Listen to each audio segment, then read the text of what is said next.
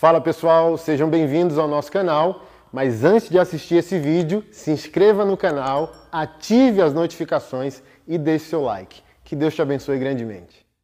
E hoje o nosso tema é Jesus ou a Igreja?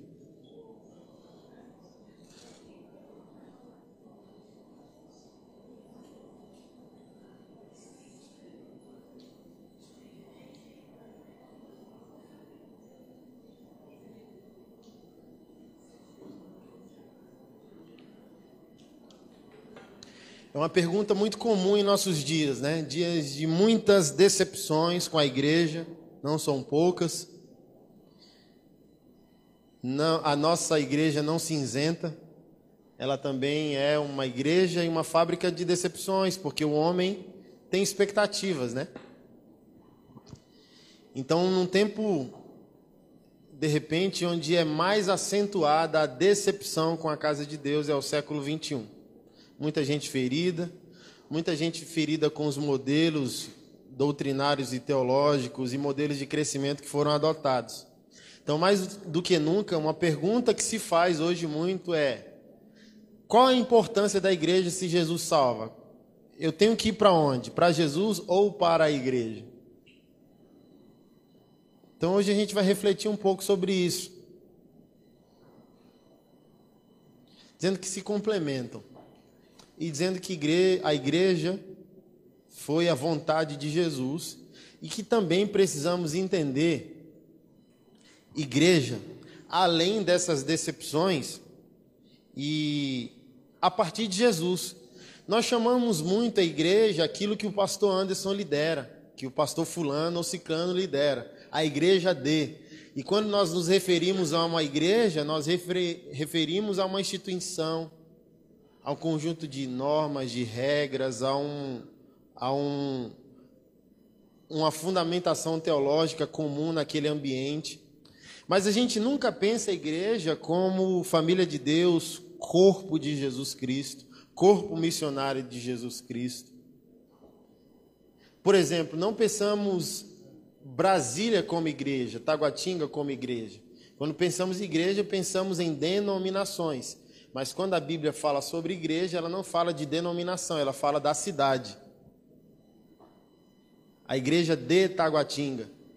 E quando se aplica esse conceito, ela está abrangendo todas as denominações, porque ela não está falando de estrutura. Ela está falando de uma construção espiritual.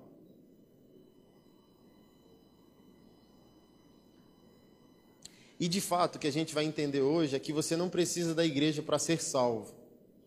Mas talvez sem ela você não saiba que você é um salvo.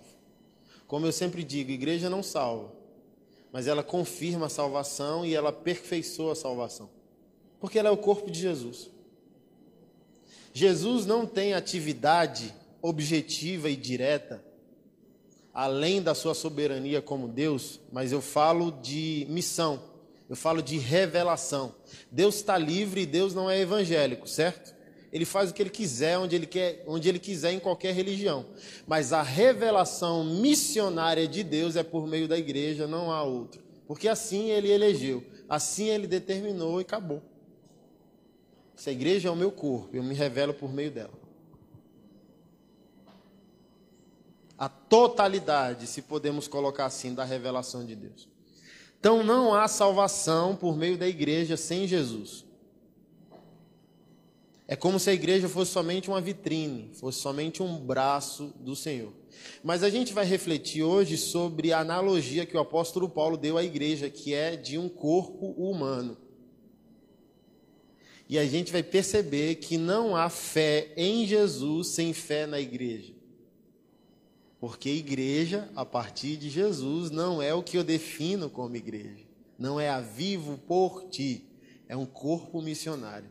É o corpo representativo de Deus entre os homens.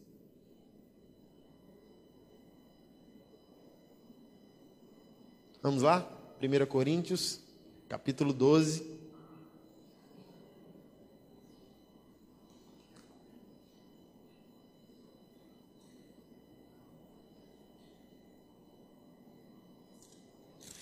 verso 4. Ora, os dons são diversos, mas o Espírito é o mesmo. Também há diversidade nos serviços, mas o Senhor é o mesmo. E há diversidade nas realizações, mas o mesmo Deus é quem opera tudo em todos. A manifestação do Espírito é concedida a cada um visando a um fim proveitoso, porque a cada um é dada mediante o Espírito Santo a palavra da sabedoria, e a outro, segundo o mesmo Espírito Santo, a palavra de conhecimento, a outro, no mesmo Espírito, a fé, e a outro, no mesmo Espírito, dons de curar, a outros, operação de milagres, a outro, profecia, a outro, discernimento de espíritos, a um, variedade de línguas, e a outro, capacidade de interpretá-las. Mas um só e o mesmo Espírito realiza todas estas coisas, distribuindo-as como lhe apraz, a cada um individualmente, porque assim como o corpo é um e tem muitos membros, e todos os membros, sendo muitos, constituem um só corpo, assim também com respeito a Cristo, pois em um só Espírito todos nós fomos batizados em um corpo, quer judeus, quer gregos, quer escravo, quer livres, e a todos nós foi dado beber de um só Espírito, porque também o corpo não é um só membro, mas muitos. Se disser ao pé, por que não sou mão? Não sou do corpo, nem por isso deixa de ser do corpo. Se o ouvido disser, por que não sou olho? Não sou do corpo, nem por isso deixa de o ser. Se todo o corpo fosse olho, onde estaria o ouvido? Se todo fosse ouvido, onde o olfato? Mas Deus dispôs os membros, colocando cada um deles no corpo, como lhe aprouve. Se todos, porém, fossem um só membro, onde estaria o corpo? O certo é que há muitos membros, mas um só corpo. Não podem os olhos dizerem à mão, não precisamos de ti, nem ainda a cabeça aos pés, não preciso de vós. Pelo contrário, os membros do corpo que parecem ser mais fracos são necessários, e os que nos parecem menos dignos no corpo, a estes damos muito maior honra. Também os que em nós não são decorosos, revestimos de especial honra, mas os nossos membros nobres não têm necessidade disso. Contudo, Deus coordenou o corpo, concedendo muito mais honra àquilo que menos tinha, para que não haja divisão no corpo. Pelo contrário, cooperem os membros com igual cuidado em favor uns dos outros, de maneira que, se um membro sofre, todos sofrem com ele, e se um deles é honrado, todos com ele se regozijam. Ora, vós sois corpo de Cristo, e individualmente membros desse corpo. A uns estabeleceu Deus na igreja, até aqui. E ele começa a enumerar alguns dons: profetas, apóstolos, terceiro lugar mestre, depois operadores de milagres. O que nós podemos entender a partir disso como igreja?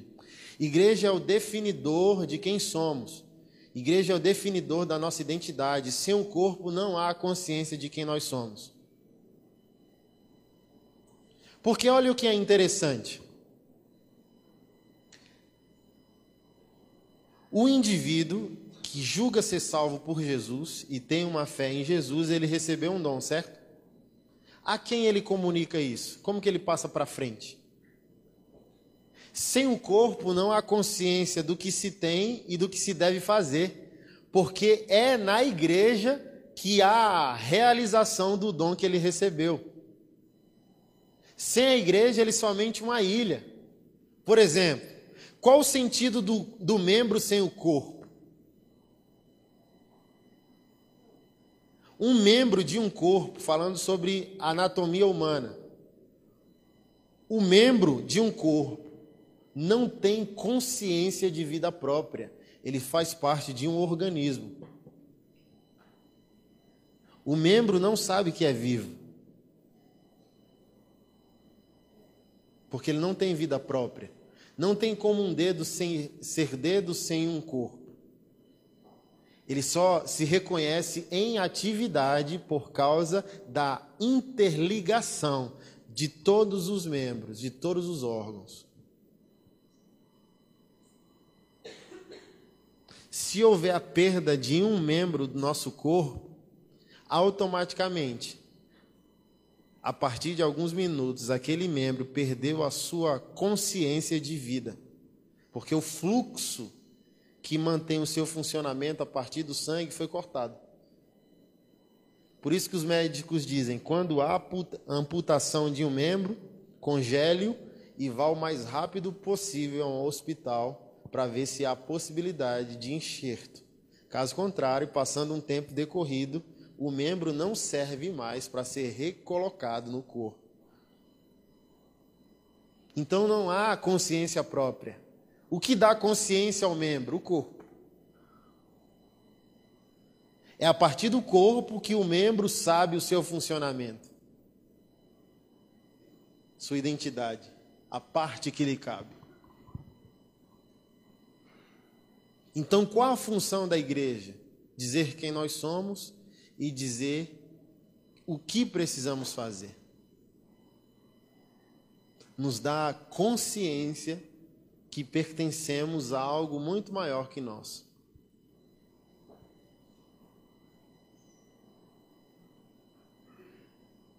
Não tem como viver com a igreja sem Jesus, vai dar errado. E não tem como viver com Jesus sem a igreja, também vai dar errado. Se completam. São interdependentes. Por quê, querido? Eu só sei quem eu sou quando eu pertenço a você. Olha esse testemunho que eu dei em São Paulo, isso é o corpo. O corpo reconheceu uma enfermidade, automaticamente ela se moveu. Não é isso? Quando há uma enfermidade ou um corte no seu corpo, todo o organismo se concentra, fica pesado, né? Se levou a coisa de menino, né? Aqui nem tanto, porque as crianças, os pais não deixam se relacionar com a vida, né? Que vive trancado dentro dos condomínios. Então, eu sou nordestino, então eu furei o pé umas 20 vezes. Um prego enferrujado. Na hora que você fura, automaticamente ele fica pesado. O que está acontecendo? Todo o seu organismo está prestando atenção àquela enfermidade, àquela dor. Está concentrado até que haja cura. Sem o corpo, eu não sei quem eu sou. Posso até julgar que eu tenho Jesus. Mas a plenitude da consciência que eu tenho em Jesus, que é a cabeça do corpo, só vem em minha ligação com esse corpo. Sem um corpo eu não sei quem eu sou. Quem eu sirvo sem um corpo? Por exemplo, eu confronto os missionários e desigrejados, aí eles ficam rindo, né? Do tipo assim, não tem como correr, bonitão. Porque missionários desigrejados amam falar mal de igreja. Falar mal de pastor, e igreja aquilo, aquilo outro. Aí eu falei bem assim, querido, não para te menosprezar, trabalha? Você trabalha? Não. Casado? Sim, casado. Quem te sustenta?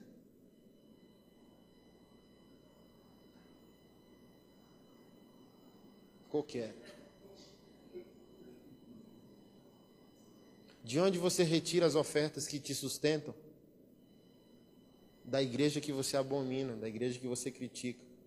As ofertas dos membros do corpo de Cristo estão sustentando um outro membro do corpo de Cristo, que é você. Mesmo sem reconhecer o corpo está te reconhecendo. Você não tira o teu sustento de outro lugar que não seja o corpo de Cristo, família de Deus, família da fé, casa de oração. Falou! Quando quiser falar mal da igreja, arrume um trabalho e saia da obra.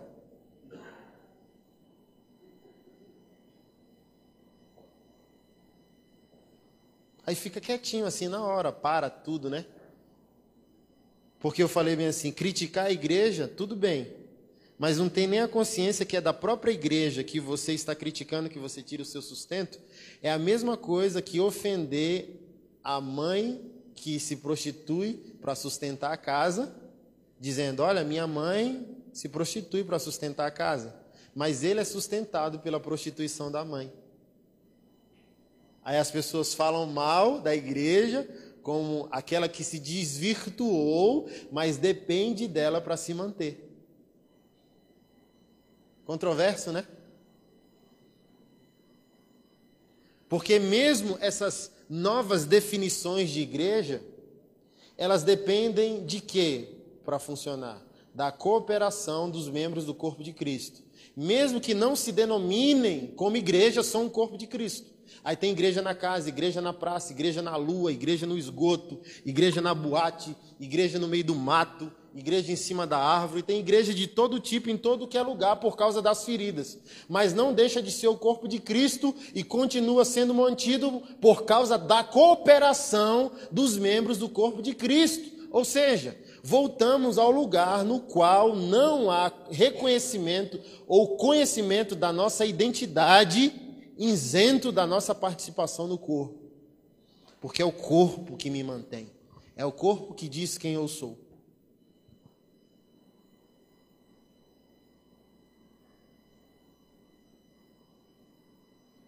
No corpo, Deus fala a mim através de você e fala a você através de mim. Esse é o poder do corpo. Sem o corpo, você é uma ilha, se orgulhando, assim como aqueles que se orgulharam diante do apóstolo Paulo no primeiro capítulo dessa carta. Houve uma divisão, um orgulho, e alguns disseram, eu sou de Paulo. Tratei sobre os sobrenomes da fé, né? E o outro, eu sou de Apolo. Eu sou de Pedro. Aí vieram os piores da classe, que são os piores da classe. Eu sou de Cristo. Sempre são os piores. Porque ele está abrindo mão de qualquer tipo de relacionamento vertical. Horizontal, desculpa. Ele está dizendo que a fé dele não participa da fé do outro. O negócio dele é ele Deus. É ele Cristo. É acesso direto. É um terceiro trono para ele. Porque quando você é de Paulo, ou é de Pedro, ou é de Apolo, ainda há salvação porque você está se relacionando. Mas quando você diz, eu sou de Cristo, você, ó, não sou como vocês, homens terrenos, mortais, pecadores.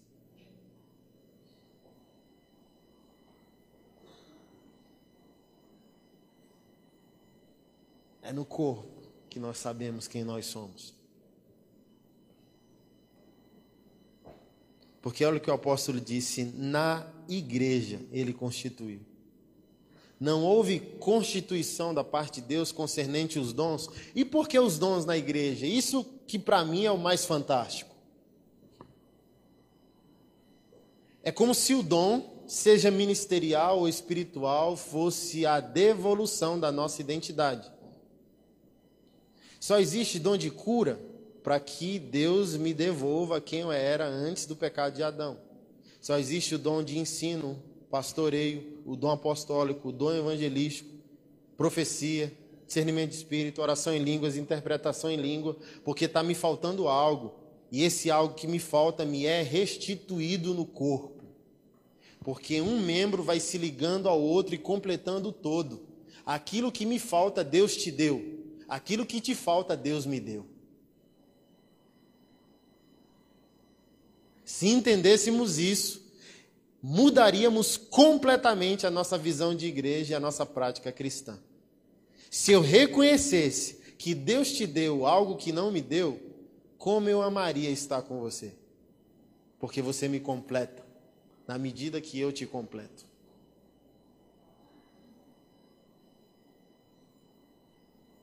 E com Cristo, sem a igreja, está todo mundo completo de si mesmo.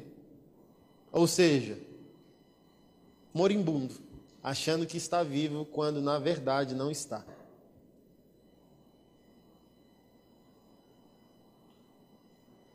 Porque você quer ver vida em nós, é quando a gente transmite o que foi dado a nós ao outro, né? Isso é fantástico, cara. Você quer ver alguém triste, o melhor conselho é vai servir alguém, vai amar alguém, liga para alguém, compra um pão de queijo e visita o irmão que está triste. Cara, na hora, quando a gente percebe que aquilo que Deus nos deu foi transmitido para o outro, meu Deus, a gente se sente divino. é algo sobrenatural, transcendental, é algo revolucionário. Uma alegria, o seu sofrimento ainda continua. Mas você fala, meu Deus, que coisa gloriosa é servir, é amar o outro. Completar aquilo que falta no outro. Então o que é igreja? Deus te completando na mesma medida que me completa. Mas sabe qual é o problema? Todo mundo acha que está com Jesus e ninguém vem para completar o outro. Por isso que todo mundo é espectador querendo uma boa palavra. E vai sair dizendo, não gostei da palavra, não gostei do louvor e não gostei do que ele falou na hora da oferta. Por quê? Não veio para dar, veio para receber. Se veio para receber é consumidor, se viesse para dar era um irmão. E a igreja está em crise? Não porque ela seja crise, mas porque o nosso consumismo a colocou em crise. Viemos em busca de tudo, mesmo menos em busca do outro e de Deus, ou de Deus no outro. Veio atrás de algo que resolva as nossas questões, mas não viemos dispostos a sermos a resolução do problema do outro, o complemento do problema do irmão. Por exemplo, quem acordou hoje aqui cheio de alegria dizendo, Deus, fale comigo sobre um filho teu que está precisando. Eu vou para a igreja para adorar, para meditar na palavra, mas eu vou para ofertar na vida de alguém. Quem está precisando, pai, de dinheiro? Vou lá levar dinheiro, vou ofertar na vida dos irmãos. Quem está precisando? Não vou nem pedir para levantar a mão, porque talvez ninguém, nem eu. Quem acordou hoje de manhã dizendo, hoje eu vou para a igreja, para quê? Para ser um agente de transformação. Quero dar um oi, eu quero dar um abraço, eu quero dar um sorriso. Ninguém! E nós dizemos que a igreja está em crise. Está em crise não. A igreja é o que é, e ela é o que Jesus define. O que está em crise é o seu orgulho, o que está em crise é a sua expectativa. O que está em crise é o seu utilitarismo. A igreja só serve na medida que ela te é útil. A igreja só serve na medida que ela tem poder para resolver as questões do seu egocentrismo. Porque a igreja que Jesus sonhou é a igreja na qual eu encontro o outro no meu irmão. É a igreja na qual eu sou a revelação de Jesus Cristo na vida do outro. Essa é a igreja que Jesus sonhou. Não é a igreja que eu uso, não é o irmão que eu uso, é o irmão que eu sirvo. Eu não vim para me beneficiar, eu vim para abençoar. E quando isso se transforma cultural, todo mundo veio para abençoar, portanto ninguém volta para casa sem ser abençoado. Por isso que o apóstolo Paulo disse, um tem salmo, um tem cântico, outro tem doutrina, um ora em outras línguas, outro interpreta, todo mundo veio para servir. E se todo mundo veio para servir, ninguém voltou para casa sem ser servido. Mas hoje é difícil, porque mais do que nunca o egoísmo humano está numa plataforma altiva demais.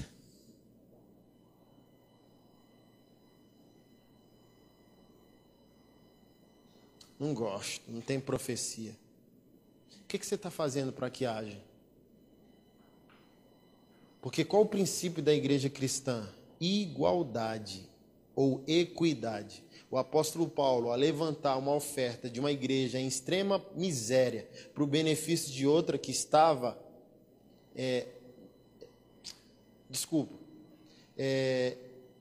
ao levantar uma oferta para uma igreja que estava sofrendo, e ele levantou entre várias igrejas, inclusive entre uma igreja que estava em extrema pobreza.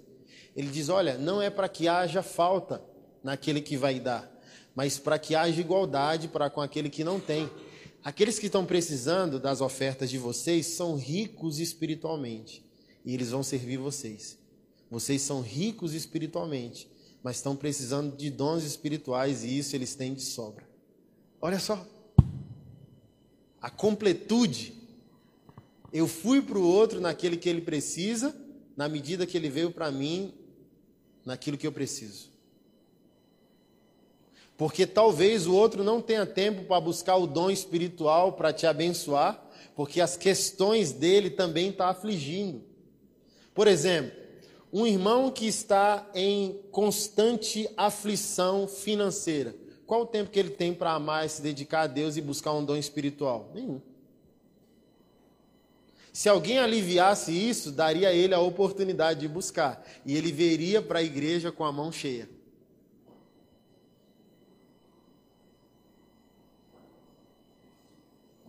É o que eu sempre digo, se todo mundo trabalha no âmbito secular, quem faz a obra?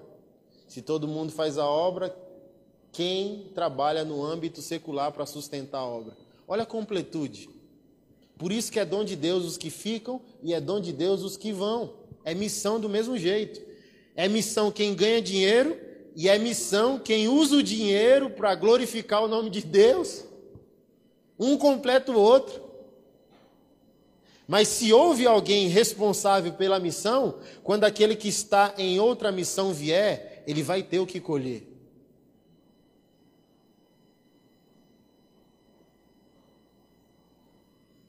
Não saberemos quem somos sem o corpo de Cristo. Não saberemos para onde ir, o que fazer. É o corpo de Cristo que define tudo isso. É o corpo de Cristo que define quem somos e para onde nós estamos indo.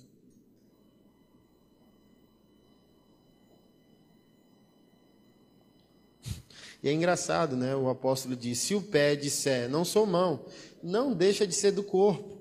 O membro não tem consciência própria. Ele não consegue ser corpo sendo membro.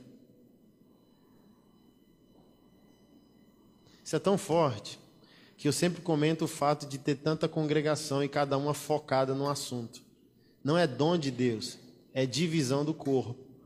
Porque eu creio que uma igreja como essa precisa ter todos os dons.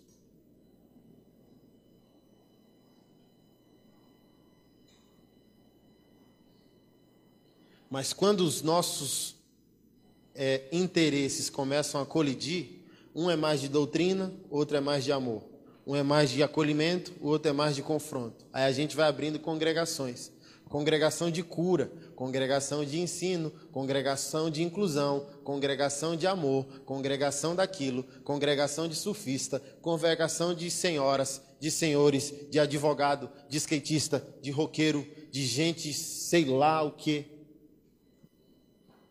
E não é fruto de diversidade, pelo contrário, fruto de divisão.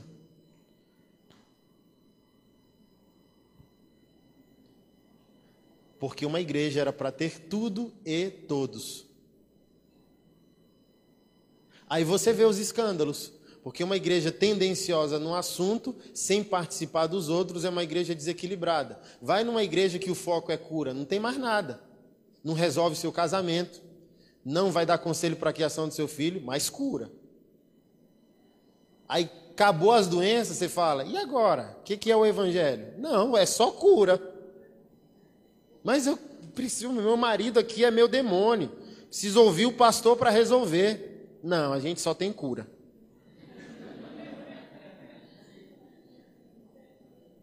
A outra é da prosperidade. Não, aqui é só dinheiro, só prosperidade. Aqui cumpre o princípio e acontece. Aí outra é só teologia.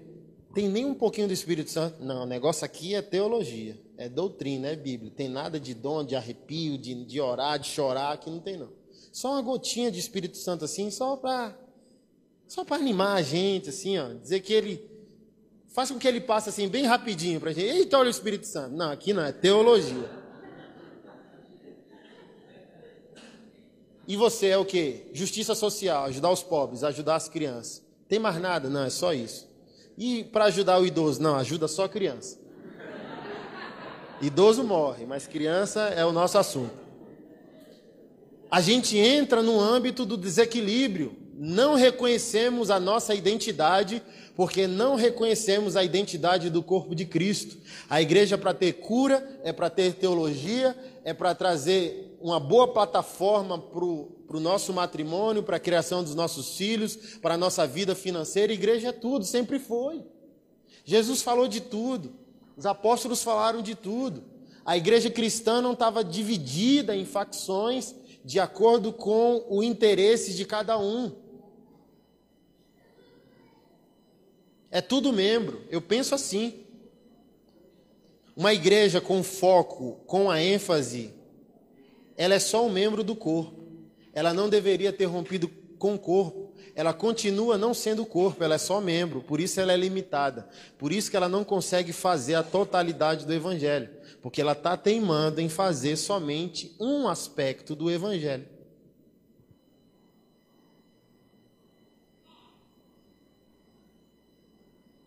Por isso que as pessoas às vezes entram em crise comigo, né? Pastor, o que é que você crê? Crê em tudo. Falei hoje no culto das 5 que eu creio em tudo.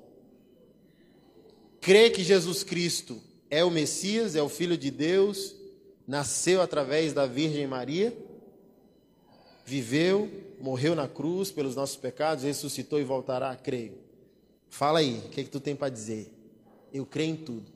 Alguém, eu compartilhei alguns amigos, alguém chegou para mim e disse, pastor, vi uma zoeira aí no YouTube, um pastor maluco dizendo que estava na roça, e estava lá orando a Deus, aí o galo veio e orou em línguas. Aí todas as galinhas do galinheiro veio e interpretaram. O senhor crê? Aí eu falei, claro. Aí ficou olhando para mim, né? Porque sabe, né, o que eu ensino. Aí do tipo assim, oxe, pastor, como assim você crê? Claro que eu creio, brother. Por que o senhor crê? Falei, se um dia a Bíblia diz que Deus falou por meio de um jumento, qual a dificuldade de Deus falar por meio de uma galinha?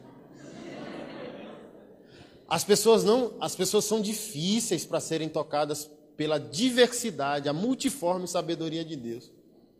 Eu não tenho um grilo. Eu ouvo pentecostal, reformado, eu ouço todo mundo.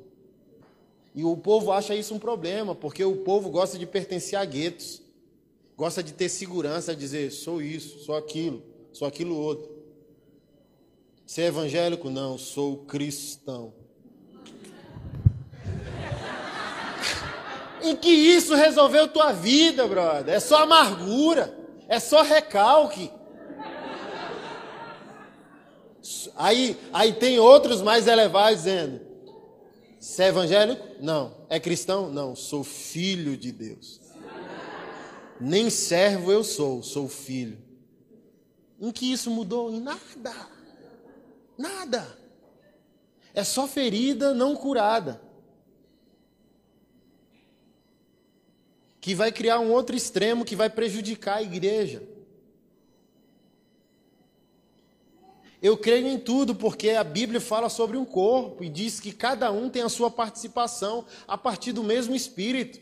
Que um profetiza pelo Espírito, um ora em línguas pelo Espírito, um interpreta pelo Espírito, o outro tem doutrina pelo Espírito, o outro entrega uns salmos pelo Espírito. Qual a dificuldade disso?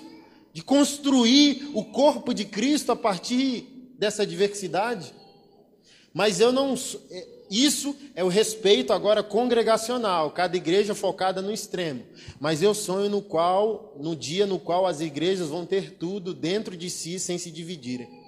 Vai ter um teólogo sem menosprezar a irmã da oração, sem menosprezar o irmão que crê nos dons, no irmão que vê anjo.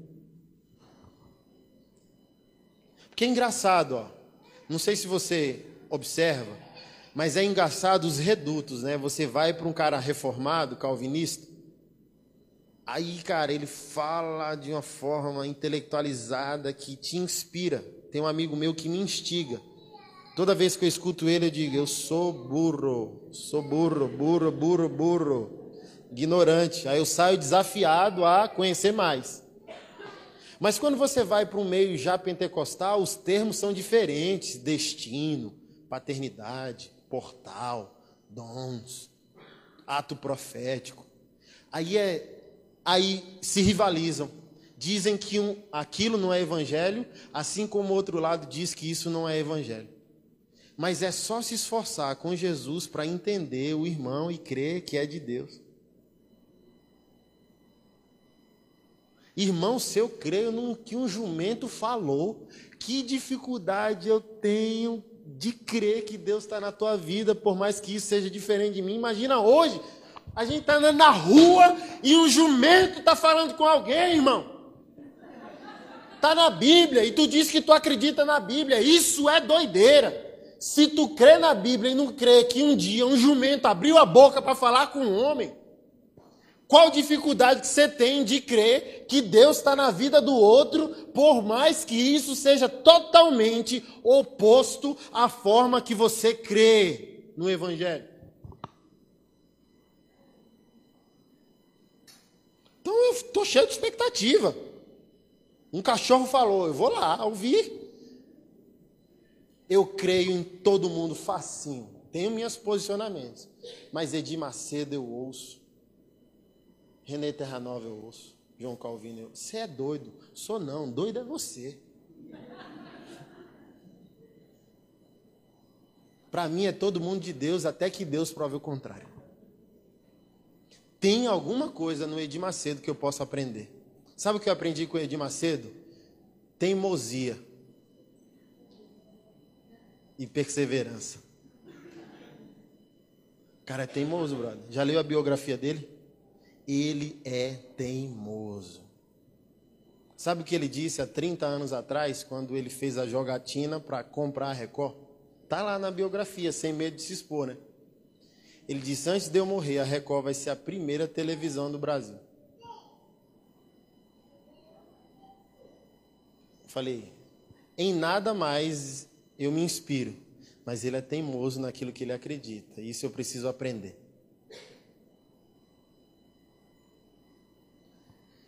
Talvez você não tenha nada que aprender no outro, mas você tem que aprender algo a não aprender com o outro. Humildade. E não julgar o outro. Não estou aprendendo nada com ele. Mas uma coisa eu vou aprender, eu vou frear minhas opiniões. Vou frear meu orgulho. Vou frear a necessidade agora de debater. Porque imagina, né? Eu dei o exemplo hoje mais cedo de Jesus. Jesus deveria dar umas gargalhadas por dentro, ou literalmente assim, ó, porque ele diz que ele é o verbo, certo? O logos. E o que isso significa? Não é somente a palavra escrita ou a palavra falada. O conceito do logos é amplo. O logos é de uma forma central, palavra germinadora. É como se aquilo que Moisés relatou em Gênesis, e disse Deus, haja luz.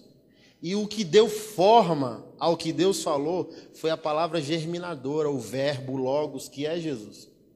Então Jesus é o logos que criou o universo, não só a Bíblia, não só a teologia, não só o homem. Criou tudo e sustenta tudo. Aí vem um comedor de feijão, dizendo bem assim, Moisés disse isso aqui, o que é que você acha? Aí Jesus devia ficar sambando assim por dentro, dizendo, tadinho, gente, dele. O que você acha que Jesus teria para dizer sobre teologia? Sendo que ele é a palavra que a teologia tenta interpretar.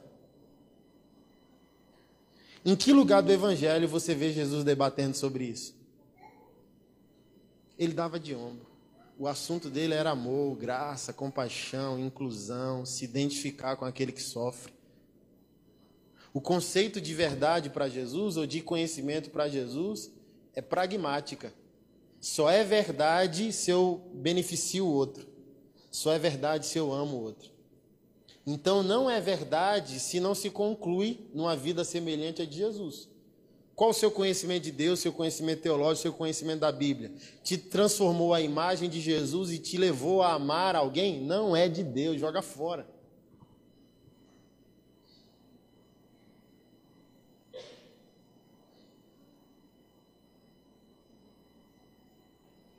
Aí eu fico observando Jesus, né? Tipo assim, meu Deus. Ele é a palavra.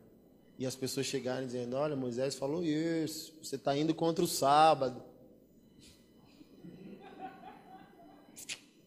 Aí ele, de repente, né? Não sei se na humanidade dele é uma vontade de dizer. Quem estava na mente de Moisés quando ele escreveu, queridinho, foi... Eu. eu estava na mente, no coração dele, no ouvidinho dele, falando tudo aquilo que ele escreveu. E você quer perguntar para mim?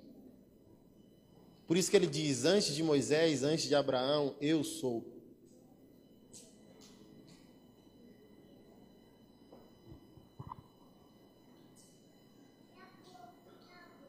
Mas voltando ao assunto para a gente encerrar.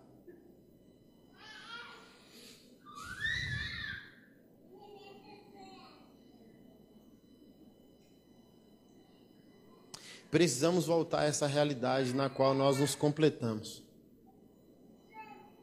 Eu não sei, eu sonho. E eu não me canso de crer, porque os testemunhos ou os livros que nós lemos, quase na totalidade, são escritos por homens na casa dos 50 aos 80 anos de idade, falando das suas experiências no ministério. Mas eu acho que eu seria um homem infeliz na minha velhice se eu não tivesse construído algo como isso. Uma igreja que se complementa. Eu acho que vou viver em constante depressão, chegar na velhice e ter sido pastor de uma igreja consumidora. Que quer uma boa palavra, mas não quer viver uma boa vida em benefício de alguém. Por isso que eu digo, eu sonho no dia que um vai abraçar o outro, dizendo, estava orando hoje de manhã a Deus e Deus trouxe você.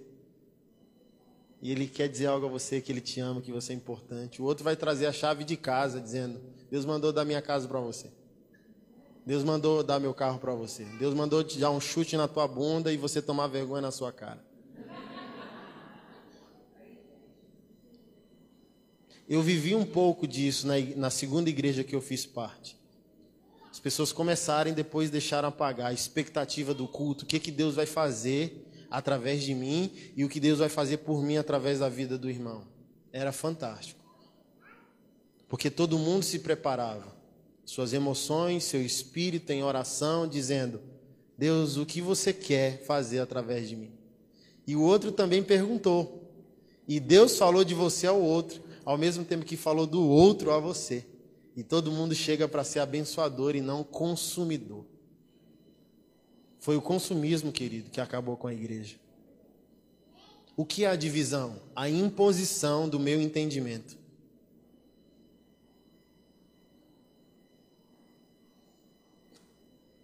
Não é o convívio pacífico com o entendimento do outro, é a imposição do meu entendimento.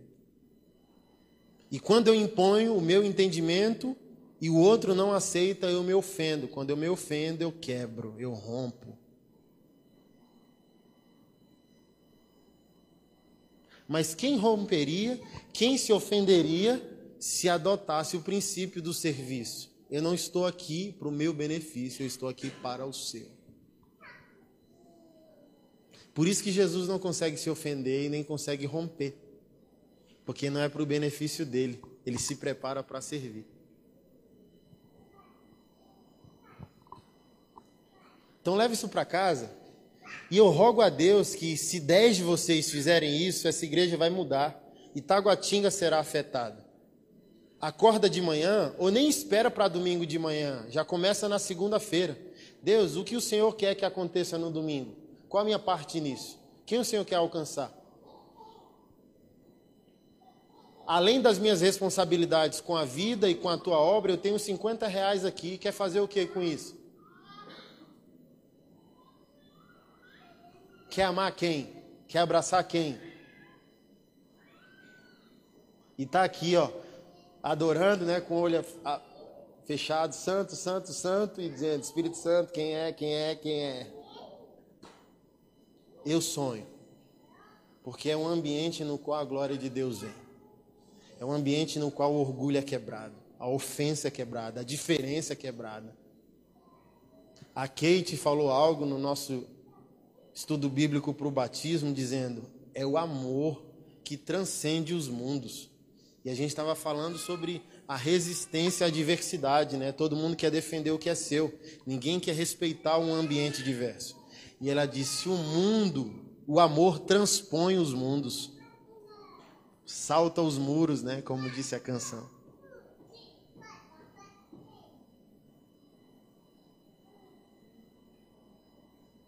Leve esse princípio, de verdade.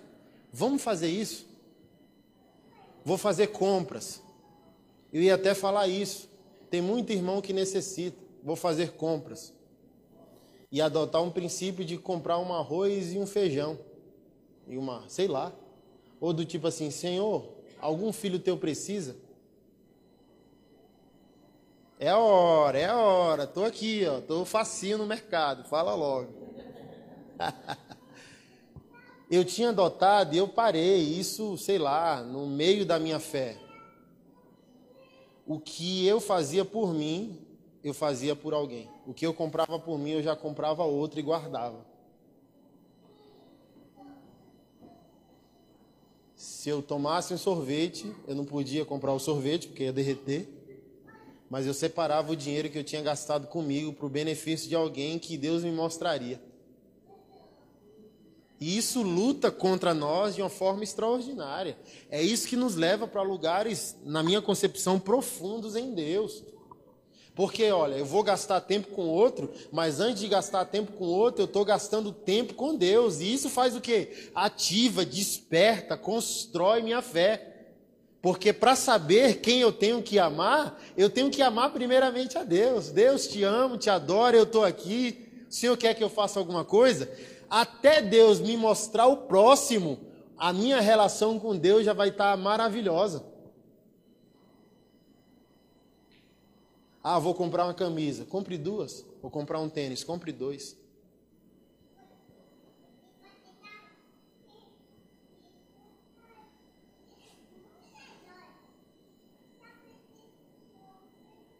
Só através do corpo que você sabe o quão você é amado por Deus. Como que Deus vai te amar se sua fé é só em Jesus e não no corpo? Tenso, né? Alguém amarguradíssimo, alguém que tem fé em Jesus, que talvez esteja salvo, mas alguém que nunca ouviu da parte de Deus qual é a sua importância. Porque Deus precisa usar alguém para te servir, para te abraçar e para falar com você. E se sua fé é só em Jesus e não no outro, quando que o outro vai conseguir falar da parte de Deus da sua vida? Quanto que o outro pode chegar para você e dizer, Deus falou comigo a teu respeito? É tão maravilhoso, né? Eu, como pastor... Meu irmão, todo mundo tem essa necessidade. Então, quando você vai para seus pais na fé, você vai como uma atitude de criança. Eu fui agora em São Paulo e eu conheci um pastor que tem 24 anos. Brother, é um ancião disfarçado, velho. Cara, o pai dele entregou a igreja e botou no governo dele. Mano, ninguém saiu, as senhoras iam lá e falou bem assim, ele é um ancião disfarçado. O cara de 24 anos sentou e eu só faltei pedir bênção. Eu falei, meu Deus, que velho habita aí dentro, cara, um ancião, cara. Um homem extremamente poderoso, experiente, inflamado pelo fogo do Espírito, morando num corpo de 24 anos. E qual era a minha atitude com 34 anos diante dele? De uma criança. Dizendo, preciso ouvir Deus. Terça-feira eu pego um avião para até sexta-feira ouvir paz na fé, o consolo que Deus só pode me dar por meio de alguém. Porque Jesus fala sozinho, mas nem todas as horas Jesus fala sozinho porque ele decidiu constituir o corpo, que é a igreja. Então, em momentos que você julga que Deus está em silêncio, Deus não está. Deus está falando através de alguém que você não quer ouvir. Deus, cadê você? Deus se calou, Deus a minha causa, Deus o meu sofrimento.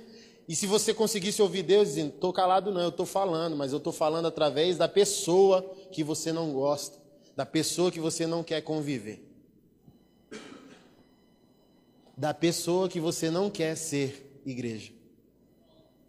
Preguei em São Paulo, né? Alguns pastores do Rio. Projeto Vida é uma igreja grande ali na região do Rio de Janeiro. E eu preguei junto com um pastor. Aí acabou, né? A gente tomou café, a gente conversou do reino, se abraçou e tal, não sei o quê. Mas eu já tinha percebido um negócio, né? Aí eu preguei. Quando eu preguei, aí o mover de Deus, pessoas tocadas, curadas, batizadas com o Espírito Santo. Aí ele veio me abraçar, dizendo, me perdoa. Aí, o que foi que aconteceu? Ele diz, eu achei que seria totalmente diferente.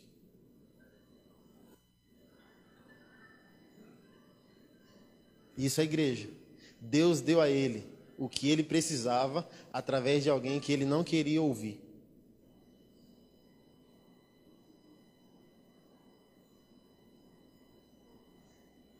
Deus não está em silêncio.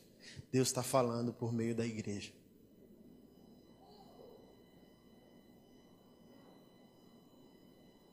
Vamos ficar de pé.